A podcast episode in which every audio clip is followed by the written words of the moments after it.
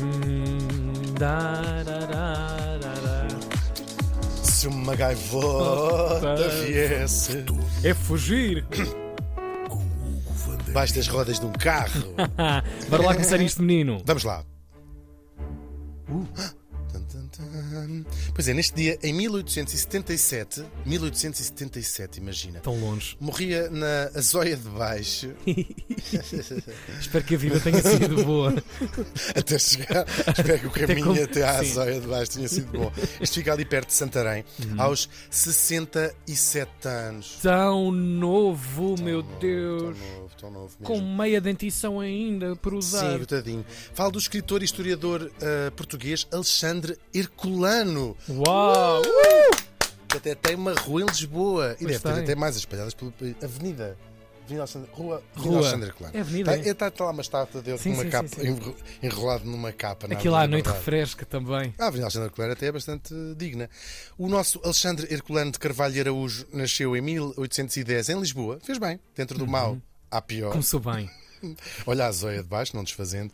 Ah, a sua família não era rica nem era pobre. O pai era servidor público e a mãe era servidora particular. Servia chá às amigas quando iam lá a casa. Também muito bem. O nosso pequeno Chano, vou permitir-me esta. Chano. Chano. Oh, meu Deus. Chano. Que confia. Chano. Oh, Chano. Xande. Anda a almoçar. Carapauzinho. Ah, ele nasceu numa altura complicada da história de Portugal, como o resto, toda a gente nasceu em Portugal durante os últimos 900 anos, ah, cada um depois dentro do seu género de complicado. No caso dele, ele nasceu com o país a ferro e fogo, no meio das invasões de Napoleão, que invadiram por três vezes Portugal. Ah, a família real já se tinha refugiado no Brasil e a coisa por cá estava um bocadinho entregue aos bichos, no caso, entregue aos ingleses. Mas ele também nasceu no rescaldo da Revolução Francesa, cujas ideias começavam depois a espalhar-se pela, pela Europa, as ideias ah, liberais, não é? as ideias até republicanas, de certa maneira, nasceram ali. Ah, nasceram ali, nesta fase da Europa. Ah, também cá chegam estas ideias, estas ideias liberais, que Alexandre, assim que tem idade, vai abraçar. Ele vai abraçar. Venham cá essas ideias liberais. Chegaram os folhetinhos lá a casa e ele assim. Olha que isto. Isto é coisa Isto está liberal, bem é pensado, está bem Ah, pensado, isto é, isto é ser metido. liberal, isto acaso é giro ser liberal, isto é giro.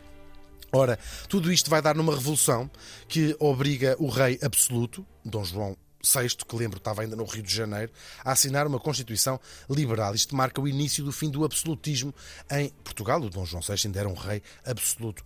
Em pânico com isto tudo, o rei resolve voltar do Brasil e deixa lá o filho mais velho, Pedro, como regente. Só que este Pedro vai-lhe trocar as, voltas, vai declarar a independência do Brasil e proclamar-se imperador. Nisto, o Dom João VI morre, o Pedro lá vem para reclamar o que é seu, o trono de Portugal, só que o Pedro tinha um irmão mais novo, Miguel, que lhe diz assim, e não sem ah, alguma razão, ou bastante, que ao declarar-se imperador do Brasil, o Pedro tinha se tornado oficialmente um estrangeiro Fica lá, mas é. e, portanto, não podia suceder no trono, não podia ser rei de Portugal. Passava então a coroa para o irmão a seguir, ou seja, ele próprio Miguel, não é? O Mi. Um- Isto vai dar uma guerra civil de que, eh, no fundo, mais do que uma disputa entre dois irmãos, era a luta entre o liberalismo do Pedro e o Claro. absolutismo do Miguel. O nosso Alexandre, como eu já disse, era partidário do liberalismo e, portanto, fiel a Dom Pedro. Há umas teorias, eh, sobretudo na época, que, que na, na- juventude tinha sido li- eh, miguelista e absolutista. O Teófilo Braga escreve um bocado sobre isso, mas não, não parece que haja muita, eh, muita verdade. Aliás, a Guerra Civil vai dar voltas e reviravoltas. O Dom Miguel, entretanto, foi somando vitórias e chega a ser rei, é o rei Dom Miguel. Ah, o Alexandre depois vai participar numa revolta, isto é a prova de que ele era de facto liberal, uma revolta que corre mal contra o governo de Dom Miguel e acaba por ter de fugir. eh, a coisa correu mesmo mal, ele esconde-se num barco e parte daí para a Inglaterra e depois para a França, ah, onde ele depois lê muito também do romantismo que estava a nascer na. Europa, que ele há de trazer para cá. Ele vai ficar até se juntar às tropas do Dom Pedro, tudo isto quando ele tinha pouco mais de 20 anos. Uau. Ah, ele sai dos navios, em- sai de França, uh, Belle-sur-Mer, queria qualquer, eh, numa expedição para os Açores, e é dos Açores onde as tropas liberais se vão reunir Ilha Terceira. Ilha Terceira, precisamente, para se prepararem para invadir o continente. Lá saíram 60 barcos, 8.500 homens, incluindo Alexandre Colano e o seu futuro amigo, Almeida Garrett, que também estava nessas andanças. No dia 8 de julho de 1832, eles desembarcam no norte, perto da praia do Mindelo, não lá, mas perto, uhum. uh, e de onde vem o nome com que estes homens passaram à história, os Bravos do Mindelo. Uhum. Eles apanharam de surpresa as tropas miguelistas, não estavam a contar com vindos do mar. Ai, que susto! Isto, então, mas uma pessoa, tá, com Espanha ainda está a contar por Sim. as costas, agora por a frente, a pessoa estava aqui a tomar, a tomar um banhinho e, portanto, apanhando aquelas tropas de surpresa, eles conseguem tomar a cidade do Porto. Uhum. A coisa não se resolveu logo ali. Durante mais de um ano, a cidade esteve cercada pelos miguelistas, eles aguentaram aquele cerco uh, com muita valentia, claro. os habitantes do Porto, uh, nunca se renderam. Quem acabou por se render foi o Dom Miguel, que saiu de Portugal e nunca mais cá voltou. Era a vitória definitiva do Pedro e do liberalismo em Portugal. Uh, e depois, pelo papel que o Porto teve neste desfecho tão importante, ganhou o adjetivo de invicta, a juntar aos que já tinha, antiga, muito nobre e sempre leal cidade do Porto. O, agora rei Dom Pedro IV eh, não esquece a cidade e deixa expresso no seu testamento que o seu coração fique para sempre na cidade do Porto e onde ele tem estado até uma recente viagem ao Brasil que fez no dia 21 de agosto, se Deus quiser. Está lá. Ter feito. Uh, ele também não esqueceu muitos dos bravos do Mindelo. O Alexandre Colano teve vários cargos uh, uh, muito públicos e próprios da sua erudição, não é muito erudito. Ele esfiou uma biblioteca e depois até da, da ajuda, também mais tarde. Dirigiu várias revistas e foi nessas revistas que ele começa a, a, a publicar em fascículos grande parte da sua obra. Vocês são muito burros e portanto eu tenho que fazer estes contextos históricos. Hugo. Fica já quase tempo nenhum para, para a sua obra, mas é uma obra muito importante. Ele vai lançar em Portugal a moda do romance histórico, é ele uhum. que, que a inicia, inspirado, claro, nos livros que ele tinha lido no estrangeiro. O escocês Walter Scott e uh, Victor Hugo em, em França, ou Victor Hugo no original. Muito interessante. Ter graça. Lindo. Ai, meu Deus. também não dizem Walter Scott. Ou Sim. dizem Walter Scott? Não, mas. Não, Walter Scott e Hugo. Hugo. Hugo. Ah. Ora, a maior parte das histórias do Herculano são passadas na Idade Média, os tais romances históricos, uhum. que era o período favorito dele. Temos Eurico o Presbítero, que é passado ainda antes da fundação de Portugal, e depois todas aquelas coisas que ele publicava em fascículos vão ser reunidas num, uh, numa coleção chamada Lendas e Narrativas, que tem uma série série de histórias muito giras. A lenda da Dama de Pé de Cabra, lembro-me dessa, que é a minha favorita. Aconselho até a irem comprar e lerem. Devem ter lá em casa, na altura em que as pessoas essas sim. porcarias. Sim, sim, sim. sim. Sobretudo os avós, não é? Mas estava é verdade, mesmo nas estantes lá de casa. Sim, sim, sim, sim. Herculano é. Sim, é o Monge de Cister. Claro. Um, o estilo literário dele é o que é o romantismo, que também era o estilo, o estilo normal destes romances uhum. uh, históricos aí pela Europa. É ele que vai introduzir o romantismo em Portugal, juntamente com o Garrett. Ele vai introduzir. Se, eu, eu não tá sei se introduziram juntos o romantismo ah, em Portugal. Uma cada vez. Cada... Foi... oh.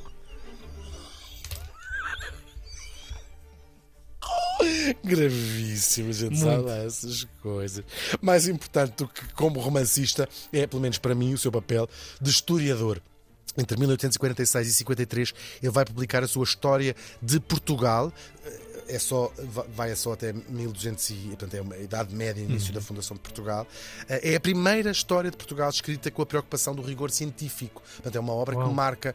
Tudo o resto era assim uma. Ah, depois apareceu não sei quem, a padeira. Mitificações e. e... Exatamente. Claro. Isto é uma. Uhum. onde ele se cinge aos factos. Portanto, aqui já a história a nascer como ciência. Isto vai trazer-lhe uma data de ódios, o mais notável dos quais o clero claro. Aliás, é um ódio mútuo que vai durar para o resto da, da vida. E porquê é que a Igreja odiou a obra? Porque o Herculano tinha deixado de fora algumas cenas menos científicas, por exemplo, o milagre de Ourique, que é um milagre fundador da nossa nacionalidade, que diz que Cristo apareceu a Dom Afonso Henriques antes da batalha. Ora, o, o Afonso Herculano, o Alexandre Herculano uhum. não encontrou fontes uh, Sim, sim, não, não consegui citar nada. E, portanto, resolveu não incluir. Ele era, é preciso dizer, apesar deste ódio à relação relação péssima com o clero, com ele e ele com uhum. o clero. Ele era um homem católico e até bastante conservador, só que ele acreditava que não devia haver interferência da Igreja nos assuntos do Estado, que também é uma coisa bastante uh, moderna para a época.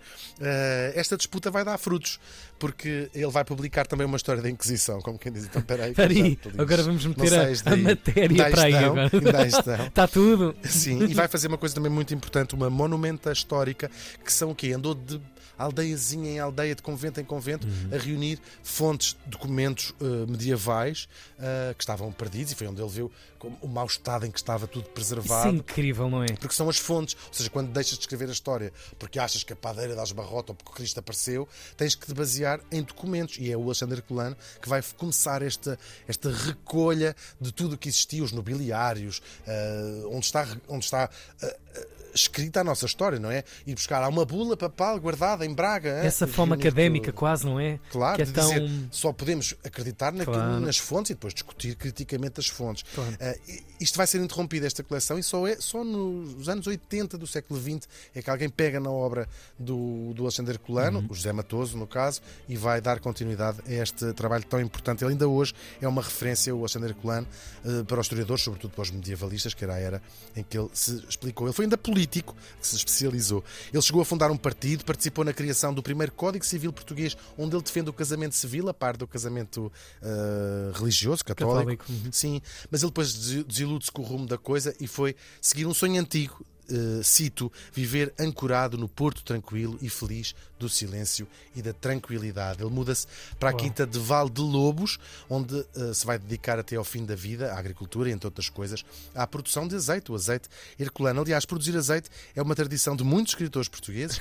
O dele, pelo menos, vinha dentro de uma garrafa. O Alexandre Herculano morreu faz hoje 145 anos. Bravo!